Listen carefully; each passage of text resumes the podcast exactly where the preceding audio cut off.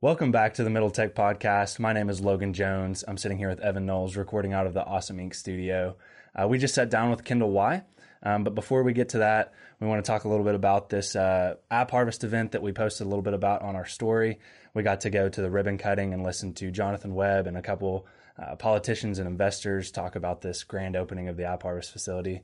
Um, it was awesome. It was a really cool experience Yeah, for us. it was super inspirational. You know, Jonathan's very uh, inspirational guy, very passionate guy about what he's building. Uh, but hearing so many of the other people involved uh, get up there and speak about the project was really great to see. Uh, and then we got a tour of the facility, and the facility is you got to see it to to really believe it. It's one of the biggest buildings on Earth. Um, they built it in like under a year, which is pretty crazy. Uh, but they showed us like all the technology and all of the uh, you know different ways that they're growing the plants and then packaging them and then sending them out. Uh, it's a pretty cool operation, um, and so hopefully they start giving tours to the general public. You know, once they open. But uh, it, was, it was really cool. It was a really awesome event. Yeah, and you mentioned that it's almost like an Elon Musk built type building. Like it, it took that type of vision to make this happen here in Eastern Kentucky, um, pulling that many people together and that much funding together. So that was uh, I caught that uh, when you were talking about it to Kendall, and man, it's uh, it definitely is. So we're super excited to see them getting underway. They also just broke ground on facility number two, which is just uh, you know full steam ahead, keep going. The same same facility in Richmond. Yeah, which is yeah. mind blowing. I know. So that's pretty awesome. Um, aside from that, uh, as I mentioned, we're here in Awesome Inc. So we just wanted to mention one more time that Five Across is coming up this week. Uh, so on Wednesday, the 28th, they're going to be having Five Across at Legend Stadium at 5 p.m. that evening. Um, so we definitely encourage you guys to go to that. They made us a code to get 100% off the ticket. So that's Middle Tech Pod. If you guys use that code when you register, uh, you can attend for free. Um, so that's definitely an event we would recommend checking out. It's outdoors, COVID safe, COVID friendly. Um, so be sure to go and support some of the local entrepreneurs that are going to be pitching at that. Um, so now let's uh, let's dive into this episode. So we sat down with Kendall, uh, who's a good friend of yours, um, and we just had a, a pretty general discussion about technology. Um, we got deep into AI, we got into Tesla, um, and we got into quantum computing and all sorts of other things. And it was a really another tech heavy um, episode, which is one that I love sitting in and, and joining the conversation in. Um, and this one's a little different from uh, the conversation that we had with Ethan. A little bit. Um, but yeah, the, just in terms of the the topics that we discussed. Um, so we talked a, a, lot more about artificial intelligence, which is something I want to dive into a little bit more here. Kendall studied that um, in college and, and still studies that to date. Uh, and we looped that into like how that relates to Tesla and um, and some other things that I'm sure you guys are familiar with, and just wanted to kind of put it all out there as far as artificial intelligence goes. That um, as much as we could this episode, um, and, and, just try to provide a better understanding of of what it is and where it's heading and how soon it's going to be here.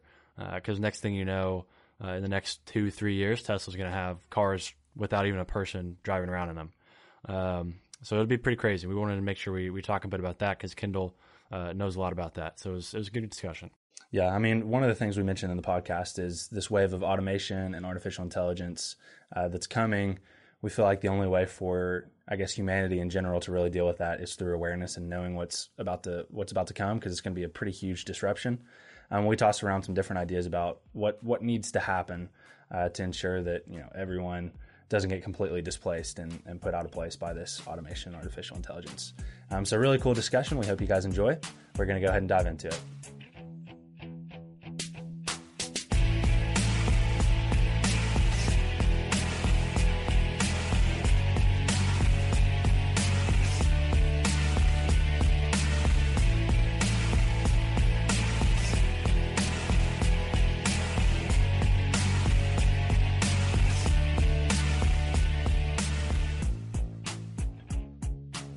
Right, what's going on? Welcome back to Middle Tech Podcast. You got Evan Knowles and Logan Jones here.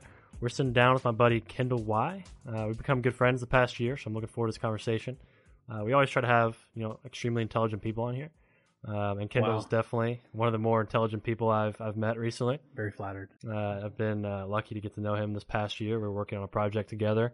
Uh, we're looking forward to diving into your background and just talking about some random topics. I want to treat this more like, uh, for those of you that listen to the Ethan Gill episode, uh, just want to be a conversation. You know, we'll dive into specific topics that you know you have experience in and uh, your your background, but you know, with when it comes to developers and, and smart people like you, there's so much to talk about. I just want to cover a broad, broad range of things. Yeah, I'm not. Uh, I'm not your, your usual guest, so Yeah. it's a little bit of an unusual. Yeah, but I mean, we're trying to get you know more developers on here.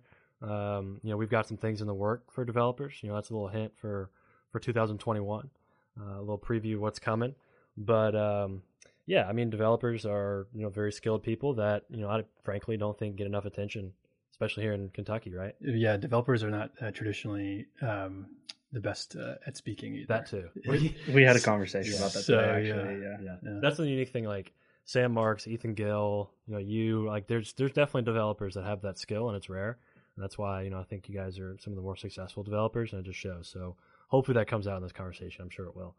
Um, well, let's just start uh, where we usually do. Uh, where you're from, where are you from, and let's dive into you know, your education and your professional background up until this point. Yeah. Okay. Cool. Um, so I'm a Kentucky native. I'm from Louisville. I'm actually from Oldham County, um, which is like a little bit outside of Louisville. And it was pretty quick for for me to realize that I was very good at software. Like I was really good at programming. So I knew I wanted to do computer stuff in in high school, um, and uh, so I went to. I I ended up going to UK, um, and at, at first at UK I started out as a computer engineer, um, and I actually struggled a lot with computer engineering, primarily because because it computer engineering for those who don't know you have like three different types of like computer-ish engineering degrees you have electrical computer and computer science and computer engineering sits like somewhere in the middle between hardware and software. So my outlook my naive outlook is like a 18 year old was like you know if you can do both then you're the best type of thing. Well it turned out like i, I wasn't very good at hard, hardware and i didn't really particularly enjoy it. Um, and so I pivoted to computer science, and and uh, it actually opened a lot of avenues for me because it's um the, the the curriculum was less rigid too, so I had a lot more elective hours. Um, but yeah, so continued on the software engineering track and got a, engineering internship at Appriss, which is a local giant in Louisville. Um, that was like a big turning point for like my development career. That was the first time like I started really programming and being like, okay, like this is serious. Um, then my senior year in college, I got uh, offered a position at as a research assistant to Dr. Brent Seales, which is the chair of the computer science department, which is a I was working on a like a really cool machine learning project, so I got exposure into machine learning, artificial intelligence. Um, there's a lot we can talk We'll have about. to dive but- into Oh, that in a gosh. while- in a little while. Yeah. yeah. Tell us can get The uh, deep. yeah, the, I really want to go into the AI stuff. Um, but uh, so that that gig, like, it's just like it's really cool because like each job that I've had has been like progressively You better. can feel your brain just like yeah, and you can like stressed out or like getting like stretched. yeah, yeah, I mean. like it's like growth. It's like this growth factor, and you're Yeah. like you're like whoa, like I'm learning all this stuff. Um, and so then I I tell the story. I graduated on May seventh, 2017, and then I started work at El Toro in Louisville on May eighth, Yeah. And the- 2017. And the fact you went from Appriss to El Toro, which are two the two top startups, they're not startups anymore. Two top tech companies in Kentucky is pretty badass. Yeah, I actually didn't know at the time that how how successful they were. Um, but uh, but yeah, they were. So El Toro was really cool because like a startup and like start sort of startup-ish environment. It was pretty large by the time I got there. Like there was already like 50 employees, and they were scaling their engineering like out the wazoo. Like half bet. of half of the employment was engineers, or more, probably like two thirds. Um, so El Toro was really cool. I that was my first like junior engineering job. Um, I did like a lot of back end engineering, like AWS cloud platform engineering, and then yeah, and then eventually I got recruited by my current employer, which is KFC Yum, and uh, I've been there for three years. So. Yeah. What What were your takeaways? You know, from you know either from both Appriss and Toro. Like, what were your biggest takeaways from being in those environments at that time? Yeah, Appriss was um Appriss was like there was a turning point in my life with Appriss where I was like, oh my gosh, if I because I, I struggled in college the first two years, and Appriss was like a was at the, that inflection point where I where I realized, oh my gosh, if I if I actually can can do this, like I can live a really good life as an engineer. Because Appriss was this amazing company. They're by that time they had like 300 employees. Yeah. And you know, like you get like great benefits package. They're a billion dollar company today. yeah, they're massive. Yeah. they're like very Episode large. 100, we had them on. Yeah, you- anybody listening? Yeah, Mike Davis, we had the CEO and founder on there. yeah, and the people at Appriss were really fun too. I had I had a ball there. Like it was just a summer internship. I wanted to stay on, they wouldn't let me. Um, but uh, yeah, that was awesome. El Toro was uh, was very much sort of like like Appriss was a startup at one point. By the time I was there, it was more corporate, more enterprisey. El Toro, whenever I started, there was more startup-y. So it was a little more like cutthroat, like pretty competitive. The I, I'll say at at at El Toro, um, there was less structure, but like the senior engineers were like very good. Like they were like, it's like you look up to them and you're like, I want to be as good as they are, type of thing. Whereas like Appriss was much more structured and like you already had you, you had like uh, players in their position um, that were like uh, playing their role versus like this more like uh, amorphous like uh, landscape, like more horizontal at, at El Toro, not not as many layers. You know, Yeah. you saw exactly how good everybody was because you worked alongside. you them. could interface directly Yeah. with like a senior engineer and they, and they could just blow your mind. Yeah yeah makes a ton of sense. Do you feel like you got better experience in that kind of environment versus people who are kind of in their own roles? Um, it's hard to say. I mean, me personally, I think that I did a little better under the structured environment, but um, I'm kind of a, like a, I'm I'm a jack of all trades. Like I'm, I kind of want to put myself out there and experience all the, the various things. Um, I I think that uh, it just depends on on the on the person. Yeah. So then you left there and you, you ended up being one of the first developers at, at KFC Yum Brands. Well, I wouldn't say I was. I'm one of the first, but um, well, yeah, like inter- enterprise companies these days have a lot of digital initiatives. So, um, yeah, I, I, I unfortunately I can't say too much about what I do at KFC just because it's you know employment agreements. But Right. So let's just talk more on like an enterprise in general level, Yeah. being an enterprise developer. I'm yeah, sure that's a pretty big transition from working at a tech company kind of startup. it was it was for sure. Um, it's it's a lot it's a lot more structured, but um, like the, the thing I'll the thing I'll say about enterprise environments is that like in today's in today's world, there's this there over the past decade, technology coming out of Silicon Valley has been like just like crazy, like crazy growth, like exponential growth from, from Silicon Valley and the startups. But it up up until about the past two to three years, it hasn't really bled into a lot of mainstream industry. And so in today's world, um, all that tech is sort of emerging into all facets of industry. Um, be that as like archaic and legacy as you can as you can get. Like imagine like um, oil things like super banking. You know, fintech is like disrupting things. Healthcare, healthcare, like the most legacy of industries that you education. Edu- yeah, Sadly, that's legacy. yeah, that is sad. Yeah. Yeah. But yeah, so it's it's um like there's this a tremendous opportunity in today's world for enterprise uh, digital developers. Yeah, the enterprise space is just super interesting. I love the idea of of building applications for large, like gigantic, high stakes businesses. Like like learning that space was was super fun for me, um, and being in that space and, and you know working uh, with those companies. You know, you, if you mess up, there's a lot at stake. It's Yeah. a high stakes game. It's very Yeah. high stakes. Yeah. You, know, you couldn't you couldn't do um, anything to really embarrass your brand because it's an enterprise. It's a very large business. They could just go to the next guy, Mm-hmm. um, and and they also can't make big mistakes because they are gigantic businesses that have tons and tons of customers, millions of customers. And in Yum Brand's case, billions. Mhm. You know, if they, It's a very large really- company. Yeah, Yeah. yeah.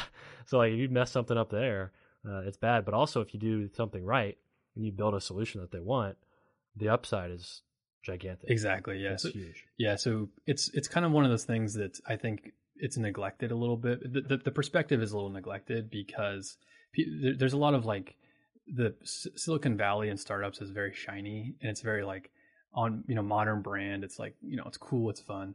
But I do think that there is a tremendous opportunity with the enterprise uh, world that, that is often I think the perspective is neglected. Yeah.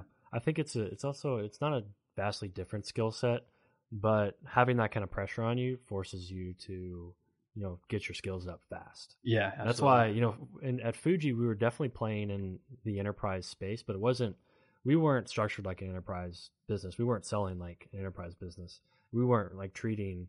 We didn't. We didn't approach it like an enterprise company. Well, enterprise companies probably liked you because you you brought more of a startup vibe. Yeah. But you were working; those are your clients. And and I wanted to move from from Fuji to something like Avail that was building enter, large enterprise high stakes software for you know businesses. In that case, it was uh, the biggest architecture firms in the world. And that sales, like learning that and seeing that side of the world in the enterprise world, was just completely eye opening. And getting those both perspectives, I think, um, you know, is important. But the enterprise space, I I really enjoy. I, I could talk about that for for a long time. And before we dive into like the the artificial intelligence segment, I would love to just get your your thoughts on what actually is technology in your eyes. Like from a, like take a step back when somebody asks you the question, you know, what is technology and why should I care? Like what's what's your answer to that? Because I think that's kind of you know leads up into where it's actually going, which is artificial intelligence. Yeah. So this is ama- I love like sort of philosophical questions like this. Um, yeah, because most people describe technology as like your smartphone or like your computer. Um, but so most people use the word technology as like a noun, as like it's this thing that exists. Uh, My perspective on technology is more of like a verb, like it's more of like this thing that that is applied to to like the real world, um, like as an action. So in a hundred years, you know, we, we may not look at a, an iPhone or a smartphone and be like, that's technology. We may look at that and be like, that's just a phone or whatever. Because uh, fire is technology. Yeah, exactly. So like More or less technology that. is always evolving. So like to to to describe it as like this one, it's just I think maybe perhaps it's You're easier. missing the forest for the trees. yeah, exactly. Like if you describe it as a thing. yeah, it's not a, like it's not a noun for me. It's more of like this like action that gets like like um I'm really into finance a lot these days, and so like I like looking like uh, economy like macroeconomies and things like that. And um so like Ray Dalio, uh, some people you know matter of opinion on what you know Ray, Ray Dalio, but um he he he talks about like the like the the lifeblood of economies are productivity. So like productivity is what um, drives economies. Um, because and if you think about it like on a, on a more like personal level, like if um, it it yields it yields you to be able to consume other people's productivity yields consumption for you, and so t- what technology does is technology is this deflationary force that um, that increases productivity gains through efficiency gains. And so, you know, you used to you used to like have to like write a letter and you know send it to a mailman or like or a horse, and it has to take like five days, right? So the efficiency there is five days. Now you can literally just send a text message and it's there like in less than a second. So the efficiency is is really what drives the productivity gain, which which which is like the driven by technology. yeah Yeah, when I, I associate, I mean, I, I can, I personally like to interswap like technology with just the word evolution. You know, it's like, yeah it's, it's what drives evolution in my mind. It's like us humans creating things that are in our head to drive, like you said, some kind of incremental efficiency gain. What about what about people who think that take a negative view on technology? Because you you think to some extent there's people who believe that you know the old way is the better way to do things. What is your what would you say to those people who think you know technology advancing at the rate it is is a negative thing for society rather than a positive thing? Yeah, I mean it's it's a balance, right? Like um one man's tool is another man's weapon. So like um you know like the famous Oppenheimer Oppenheimer quote uh after he built the atomic bomb bomb he's like I'm the destroyer of worlds type of thing. So you got to be careful with technology because it it can be applied as a weapon. But um I think the the discussion there is less so about technology because um if if you're talking about like humans misuse mis like causing harm on other humans and you're and you're talking about through the lens of technology you're kind of like missing the point like you're kind of like looking at you're looking in the wrong direction like that's more of like a cultural thing like and it's like you know like we should all be empathetic and like we should you know we should love each other type of thing I wanted to lead up to artificial intelligence, um, which you said you like you, you said in college you did a research project on this, um, and wanted to dive into it. So, give us your definition of technology of of AI rather, because we've talked about this on the show several times. But what's what's your definition? Yeah. So AI, my definition is like there's a threshold where it's just like the Turing test for me, which pretty basic. Like if you can't tell that it's a machine, then it doesn't matter. Like, um, which I don't know. Have you guys ever seen Westworld? Yeah, Yeah. Westworld used to be one of my favorite shows. Yeah, Like, that's yeah. And then what's the sh- what's the movie um, with the the guy that goes off in Ex his- Machina? Ex Machina. Oh, Yeah, that one's that crazy too. Yeah, Yeah. that's wild. So yeah, more like my perspective is if you can't tell the difference, then it doesn't matter. Um, but yeah, so AI, I, I want to go into pretty deep with AI stuff. Um, yeah, and I I want I want we can talk about Tesla too, but s- so modern AI, most of modern AI is based off of the idea that um, you you build like a computer model that essentially simulates the way the brain works. Um, so most people don't know this, but a neural net was like uh, like dis- uh, discovered and invented whatever like in like the 70s or the 60s like neural nets have been around a long time.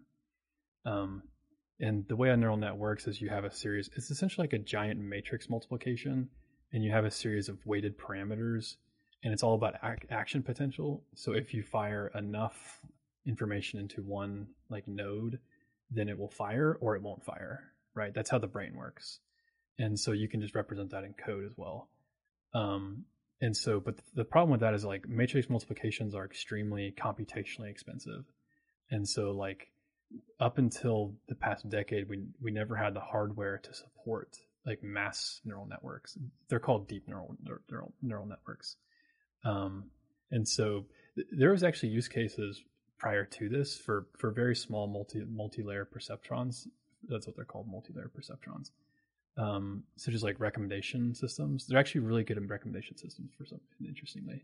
Whereas like computer vision uses a different model, which is like um, you still it's still a giant like neural net, but it's a slightly different like it's just a different model.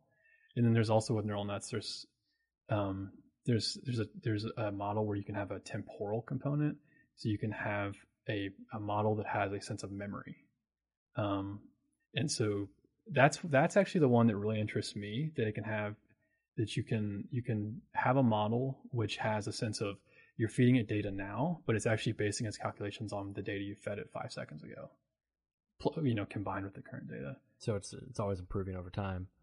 And it's the models the software models are baking that that in that memory we yeah. always improve. When the new data comes in it takes into account the old. It takes it's, it's used for specific applications. So like time series models like it's, it's um so like um signals like could be noise or like electro signals are very time series dependent. Um computer vision is well, video is time series dependent. A picture is just a snapshot but if you have a video it's a series of frames.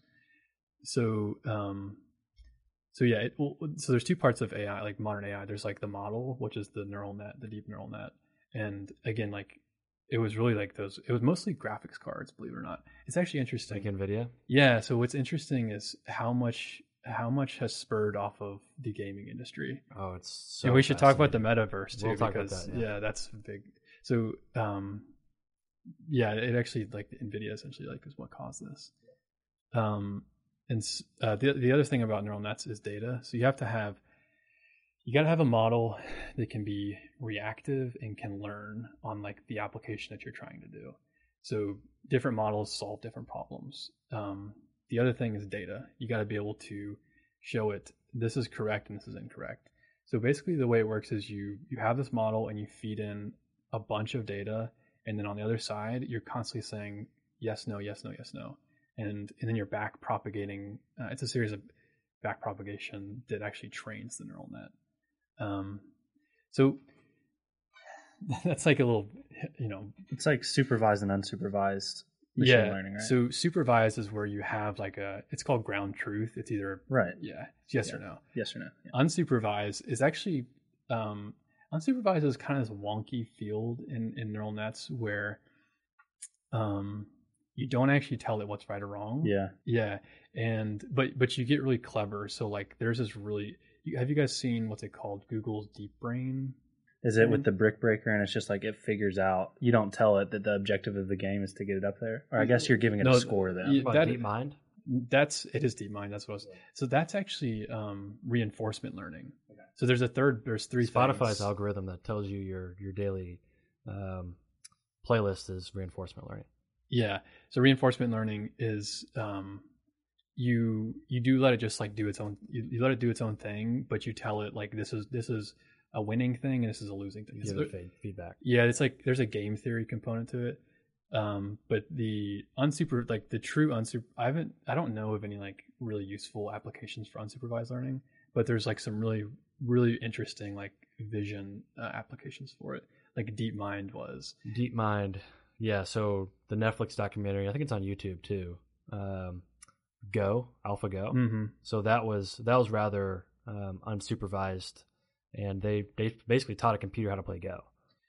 I think that that was supervised. I don't know what they did. Well, I think it was. I thought it was unsupervised because there was an unlimited amount of, of plays. there's that- probably some component of it to and eventually it taught yeah. itself. Yeah, yeah. Go is a like a, a ground that happened my senior year of college, and that was like everybody's like, That was well. This wasn't supposed to happen for another like five to ten years. Yeah, yeah. and Google did it um, so fast. I don't know of any great unsupervised learning uh, So applications either. Off it's the top of my head, unsupervised learning. There's this really interesting model that I'll talk about. It's, it's just kind of fun, where it's called a, uh generative adversarial net, and so you actually always tell the model no. You say no, no, no, no, no, but um, you you feed it in like you feed in actually. There's two inputs and then there's only one output, and one of the inputs is just random noise, and you actually train the model. You by telling it no, the two inputs are actually adversarial playing a game against each other, and they they like they they build this like some some form of like general intelligence. Like uh, I don't know. It's that's what that's what AlphaGo did. okay. Yeah, that's what that was. Yeah, Um, but I imagine some good uh, unsupervised learning applications would be in like the cybersecurity space. You know, giving Mhm. it just raw data Yeah, and like probably. recognizing patterns, and then probably finance. um, GPT three I think is like a form of but it was like a bidirectional uh, encoder. Yeah, I think that's a form of unsupervised learning as well. Okay, so to kind of relate artificial intelligence back to these people who might think technology is a negative thing, I actually had like an hour long conversation about this with my roommate about where technology is heading. And he was like, well, you know, we've got this big wave of automation and artificial intelligence coming. Like, how can you say that's a good thing when it's going to put, you know, thousands of people out of work from like, you know, people, truck drivers who are delivering things and all, the, all of this? I was like, okay, overall, it's going to replace the jobs that are not great jobs to have anyway. And like, yeah, it's going to be a big disruptive force, but overall, humanity is going to be better off for it. And what's your take on that? Because you know, I'm I'm tech savvy, but I don't have the kind of technology heavy brain like you have. Where do you see these kind of things going in terms of automation and this huge disruption that's probably inevitably coming? Um, is it going to be a, a good thing, or is it you know is it going to have a pretty big effect on a lot of people? Yeah, so it's definitely coming. Um, I don't know. Are you guys aware of the Microsoft investment in Louisville? So, Yes. Microsoft, yeah, big AI investment because yeah, they're doing it because it's a heavy industry, legacy industry. Louisville's city. targeted for a lot of job disruption. Actually, Yeah. manufacturing. There's a lot of manufacturing. yeah, yeah. Um, so yeah, I, I think my take is it's it's gonna it's it's inevitable. Like it's inevit it's an inevitable force that you can't really stop.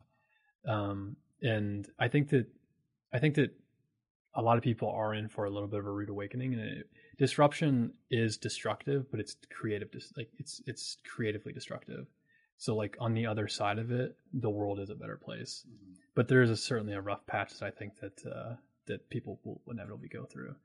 Um, yeah, the the only way that I that I that I I can think of to like um, remediate that um, the discomfort that's going to be caused by that is just through education, right?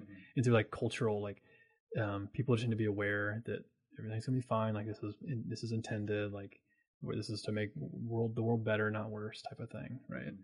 Uh, I actually don't have the faith in the education system to keep up. So I think that there's going to have to be some kind of government step in, and I think it's going to be in the form of universal basic income. Um, you know, I, I obviously don't want to move towards a socialist society. I mean, if we have to, for the sake of, you know what, you know, to keep people safe and to keep people, you know, living healthy lives, fine. Um, but ultimately, I think we're going to have to move towards, you know, some kind of universal basic income at some point, just because of technology. Yeah, I, I agree with universal basic income, but I mean, That's that statement just- probably just caught you yeah, off I was like, hold I'm a very strong capitalist, but Yeah. Yeah. I can see where this is going. so the reality of the situation is, I think you're right. yeah, like I don't see think where it's going. I don't think that it's avoidable. Um, and and it's I think that you're I think it's more as like a temporary stopgap, and it could last generations. I'm not, like temporary could be a long time, but I think that it's unavoidable. Um, technology you can't stop like it you can't stop evolution Yeah. right like Like, to me, like capitalism and, and evolution are like hand in hand. Like it's just like a it's a economic model that that in a lot of ways Survival mirrors mirrors of what evolution is. Mhm. But yeah when we create these artificially intelligent scenarios through all kinds of different industries, you know that's going to shock you know humans. We're not going to be prepared for that. In our education system, there's no chance in hell we'll be able to keep up with that. no definitely not So like, there's going to have to be some kind of step in. yeah i mean um, i think that and hopefully it's you know short term but probably won't be, unfortunately. Yeah, the thing is, when you start giving people money, Yeah, then they're gonna keep wanting. I mean, that's that literally happened already. yeah, like, that's happening that's now. happened so it's today. like we might be getting practice for that. yeah, it's Uh, ramp up for but that. people also realize like like have to realize that when artificial intelligence comes and we get these major efficiency games, there's going to be more productivity. And so the Bill Gates has this theory, and several other technologists have this theory that we'll have to tax the robots. So it's like whatever extra efficiency there is due to the fact that the person's job has been automated, tax that efficiency, and then give that back to the people. Right, like Again, again, like, tax the robots. again, economies are based off productivity. So if productivity actually increases, then everybody's life should actually be better. We just we just need to make sure that everybody's like taken care of. Like you can't just disrupt And people. let's let's transition to, to Tesla, but you know I definitely just you know I definitely caught you off guard there with the, I was like, You know, you. I do Yeah. want to say in the short term, Go into in the socialism. short term, Uh, absolutely. As the like debate's we- going on. You know, Yeah, right. capitalism for a long time is going to be what we absolutely need. But I can see where this is heading. And I'm not, and you know, you have to be able to change your I, mind I, as time no, goes I- on. yeah, no, no, for sure. I I'm going to see. be able to accept if we have to move towards. you know, I don't think that's an. economy. I don't think that. Well, maybe towards the end of our lifetimes, but that would have to be where artificial intelligence is literally like most people have been completely displaced. Well, let's uh, let's transition to Tesla here because actually people have no idea what's what's happening. People have no idea what's coming yeah, uh, because Tesla's about to turn a switch yeah, in the software, and millions of cars on the road right now are going to be able to drive people around without a person in the driver's seat. That's Yeah. going to happen in the next three years. in the Three- next in let's the next three Let's- years. yeah, let's Yeah, get- let's get okay. So, um, yeah, this And once you do that, by the way, once once transportation is automated, which Tesla's again about to do in three years, they're not going to be able to do it at scale because they're not going to be able to sell that many cars that fast. But once the infrastructure around technology or uh, transportation goes automated, there's millions of jobs right there, and at that point, socialism will have to step in. Like universal basic income with millions of like the amount of jobs that it requires some kind of transportation and rely on the transportation industry is millions, and the the economy is going to have to step in and help those people. Yeah, I mean, I think it's important to to like view that perspective as like not placing a value add on that like socialism is good or bad. Like, Yeah. I think it's just a matter of we think that this is going to happen, and so like awareness is like the best tool to, for leverage. Um. So yeah, Tesla. You have a Tesla, by the way. You I do have a. Tesla. When? I have a Model Three. I bought it in May of 2019. Um.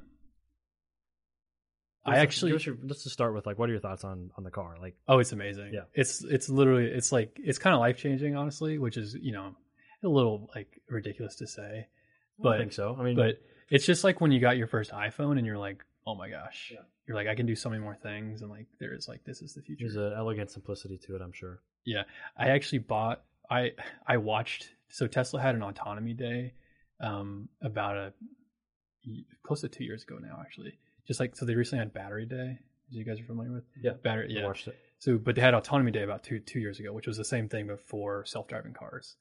After I watched that, literally a week later, I bought my Tesla. I was Yeah. like, "This is you have Yeah. to, it's like get in now type of Yeah. thing." Um, And since then, uh, today Elon Musk mentioned that the cost of the software that comes with your car is going up. is going up. Yeah. So, I mean, like, I'll I'll share this just because it's kind of fun. Like, I I I the ticket price for the model that I bought at the time was like forty five thousand. And as of next week, once they jack the price up, it'll be like the ticket price for the same model will be fifty one thousand. So the the value of my car technically appreciated to like, to some extent. It, it, it's a The little physical asset didn't necessarily. yeah, like the value it produces. it's it's ridiculous to say that the physical asset asset actually appreciated because it didn't because I used it and that's depreciation. But the software actually appreciated. yeah, but they're packaged together, so They're you got to packaged view them as one thing. Yeah, like, Yeah. y- if I sell my car, the software goes with it. It doesn't stay with me.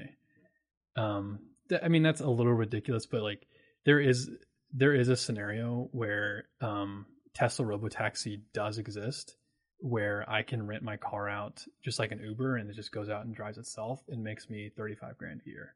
And so like that's an income, and like I don't even have to do anything. Like it's literally just doing all the work for me. It's a robot. Yeah. Um, so, so the, the, I don't think people really grasp that robotaxi is actually going to happen. So, first off, self-driving cars have been like they've been trying to build self-driving cars for ten years now. It started in 2010 with Google. Like Waymo is actually where it started, and um, incredibly difficult problem to solve because the real world is a very messy place. And like in high stakes game, you're going at 70 miles an hour. If you if you one little mistake, people die, right? So very difficult problem to solve. Um, fortunately, during that same time, we've had electric vehicles come up, um, which are inherently like more technologically capable. Um, and then at, at the same time, we've had this artificial intelligence come up, right? And so you have this like it's just like this perfect storm where Tesla is equipped to to solve this problem. I'm not saying that it's it's an easy problem to solve. It's very difficult.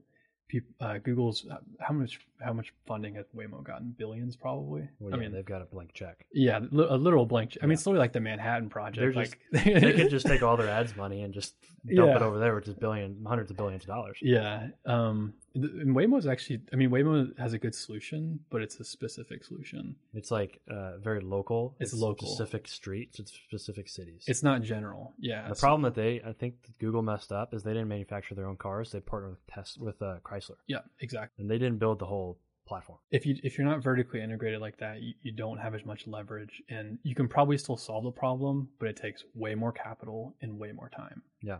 Um. So you your competitive I advantage. mean, it's an integrated vertical system, like you said, and Yeah. all of those pieces and components have to be talking to each other for the safety, for the Yeah. efficiency, and you know, for for the computer. You know, the, Yeah. the compute. You know, The compute get power. the data Yeah. from all the different components of the car to make sure that it's making the right you know moves on the road. Yeah, so like Waymo has Waymo has a solution where they use lidar camera. They, they use a lot of different sensors, um, and and they have a lot of hard coded things. What's what I call hard coded. So they and they also use like HD maps, and so they're constantly mapping the environment, and they're kind of they're actually driving somewhat based off of a digital map, and so that's kind of scary if you think about it. Like they're not actually they see the the real world and they're responding to it, but you shouldn't have a dependency on something that isn't reality. You know what I mean?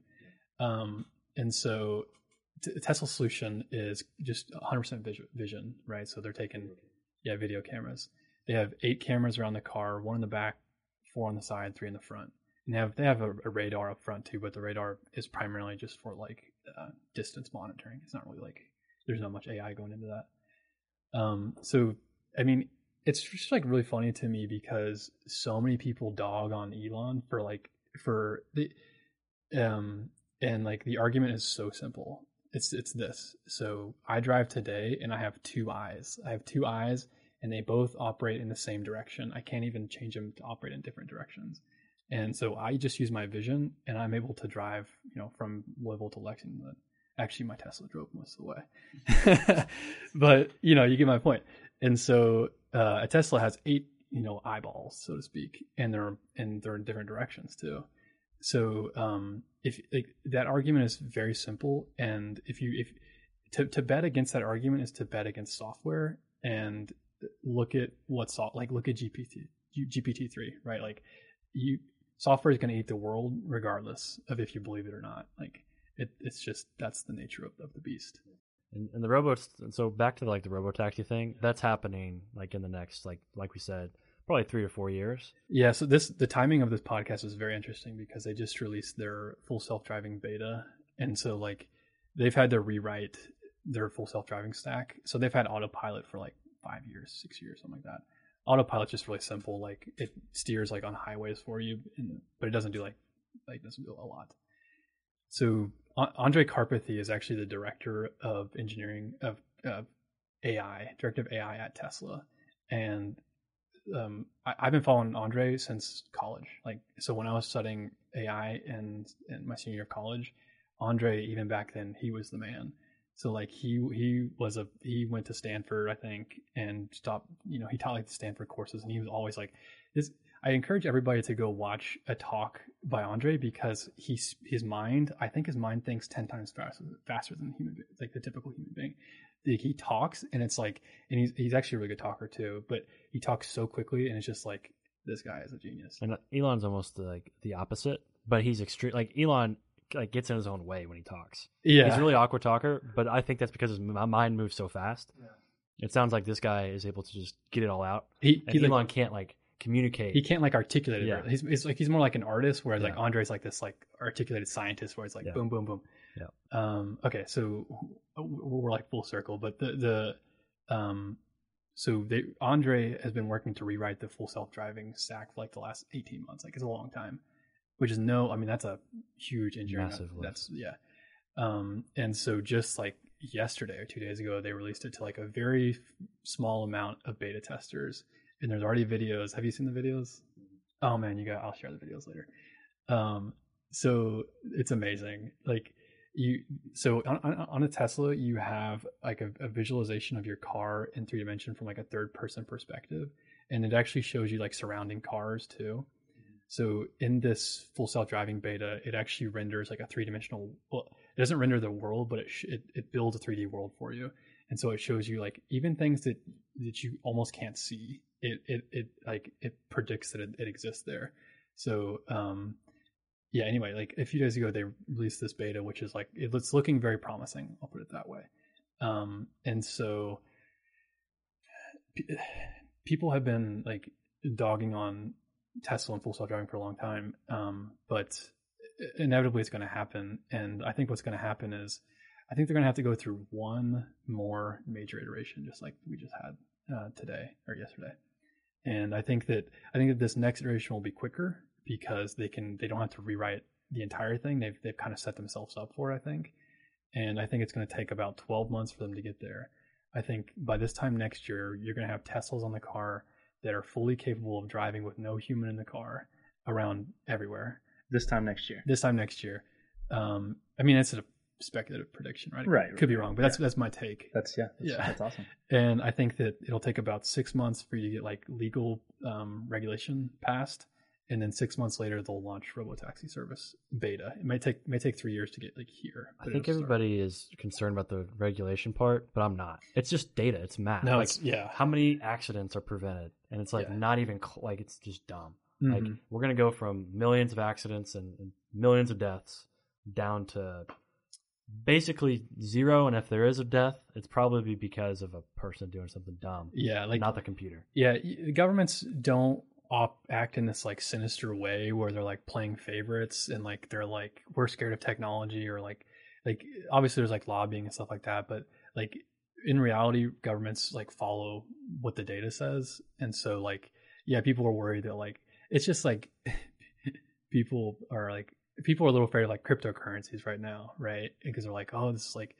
scary thing, um, but it's like once you see the full once eventually people get past that fear right like we talk about technology being like this like a lot of people are frightened by it it doesn't take long for people to get past that and then like you know it just becomes like the reality like that's just like the normal thing Yeah. I mean, when somebody can hop in a Tesla and drive to Louisville with while sitting on their computer the whole time, they're like, "Oh, this is this is sick." so Like, that's I'm not it, scared. it literally takes one drive Yeah, and then they're sure. convinced For Like, sure. We did that, but you know, to wrap up the AI conversation, um, I, I I think people don't realize actually how you know prevalent it is already.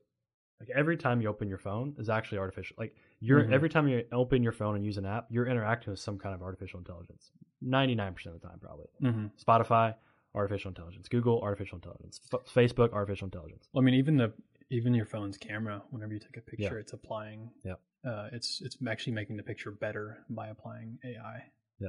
Like even when you're not using like the screen, your phone, many apps are tracking you, and that's going into a machine learning algorithm that is determining what kind of ads you get later.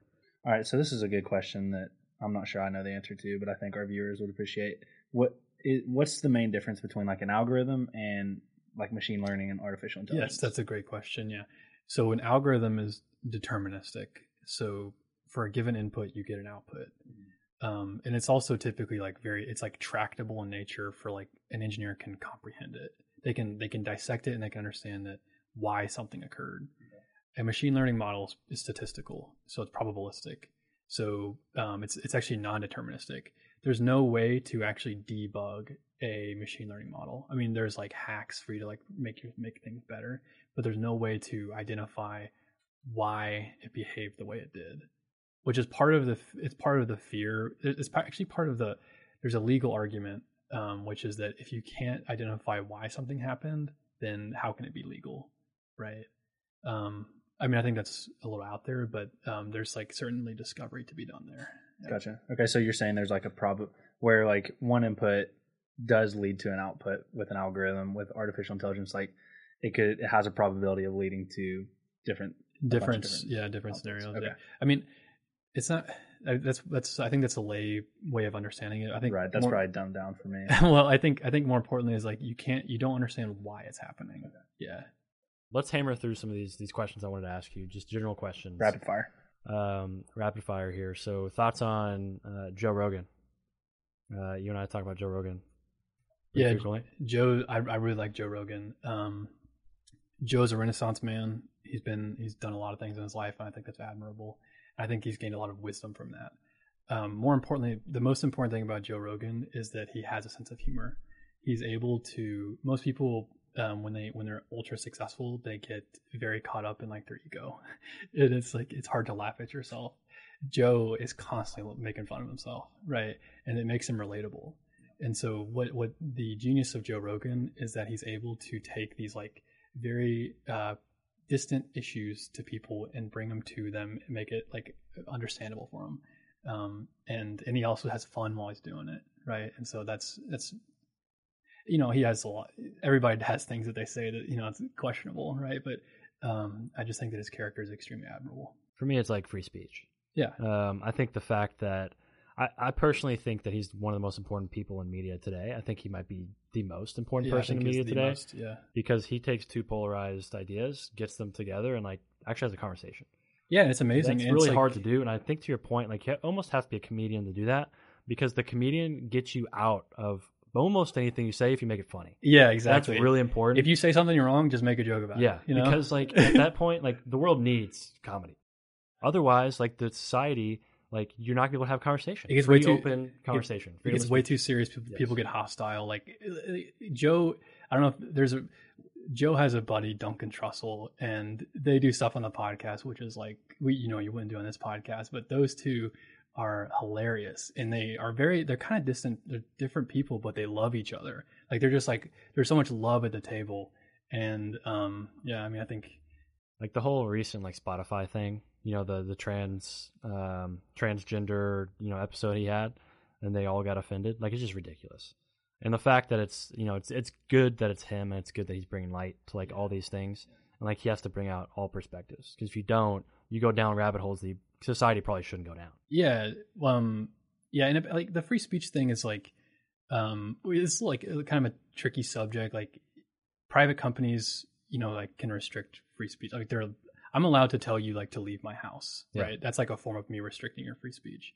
Um, so there's like there's a huge discussion to be had there, but like the moral story is like Joe does such a good job at like like we need to have discussions about the far reaches of like the human experience because they're real and like if we just ignore that they don't exist we're doing all everybody a disservice Absolutely. Uh, you almost segued into uh, perfectly into one of the, the places we want to go. let's do it um, which is uh, the first question I'll ask is Is the government in its current state capable of regulating technology? no Okay. absolutely Okay. not yeah We can sh- cut it short there because I think everybody can agree with that. Uh, there's a lot of incompetent people when it comes to technology in the government. It's really sad. You know, the president tried to get a committee around him of smart, technologically advanced And people like left. Elon and Bill, Yeah. and they all left because lots of reasons, mostly because Trump's just a You know. complete idiot. Um, yeah, I mean, I, I think for for governments, like you, like our government is made up of lawyers, right? Yeah. And so, like, there's like some, they're not all lawyers, but a vast majority of them are lawyers. You gotta have, te- you gotta have a like, you gotta span the entire- diversity. You gotta, You gotta have like, diversity. mirror Yeah. the, uh, the population, the population Yeah. of government. You can't just be all happen. lawyers. Like, put some put some So sad. doctors up there, put some teachers. You know, Uh, so that leads to Facebook and Twitter. Uh, earlier, you said you know private companies can you know, regulate what happens on their platform, but Facebook and Twitter. First question: Are they publishers or are they platforms? Are they platforms. Yeah, I think they're I think they're both. Uh, is is the answer? Like the thing is, you're you're allowed to. The the publisher conversation is is very interesting, but I don't feel like I'm I'm I can really provide a deep insight there. But uh, uh, like. A, like a private company is allowed to regulate, like they're allowed to censor speech, but there's going to be backlash. Like that's a part of the system. Like if people don't like that, then it's going to be less valuable. There's there's a there's an argument to be made that it's actually um, economically strategical for Facebook to censor something. They're going to make more money because of it. You know, that's like that's the system. That's competitive nature. Um, where I think that the tech companies have like really opened up a huge can of worms is that the government is about to smack down on all of them. Yeah. Like the government is going to come in and just like it's going to be. And I'm fine with that. Yeah, I mean it's all part of the process, right? Yeah.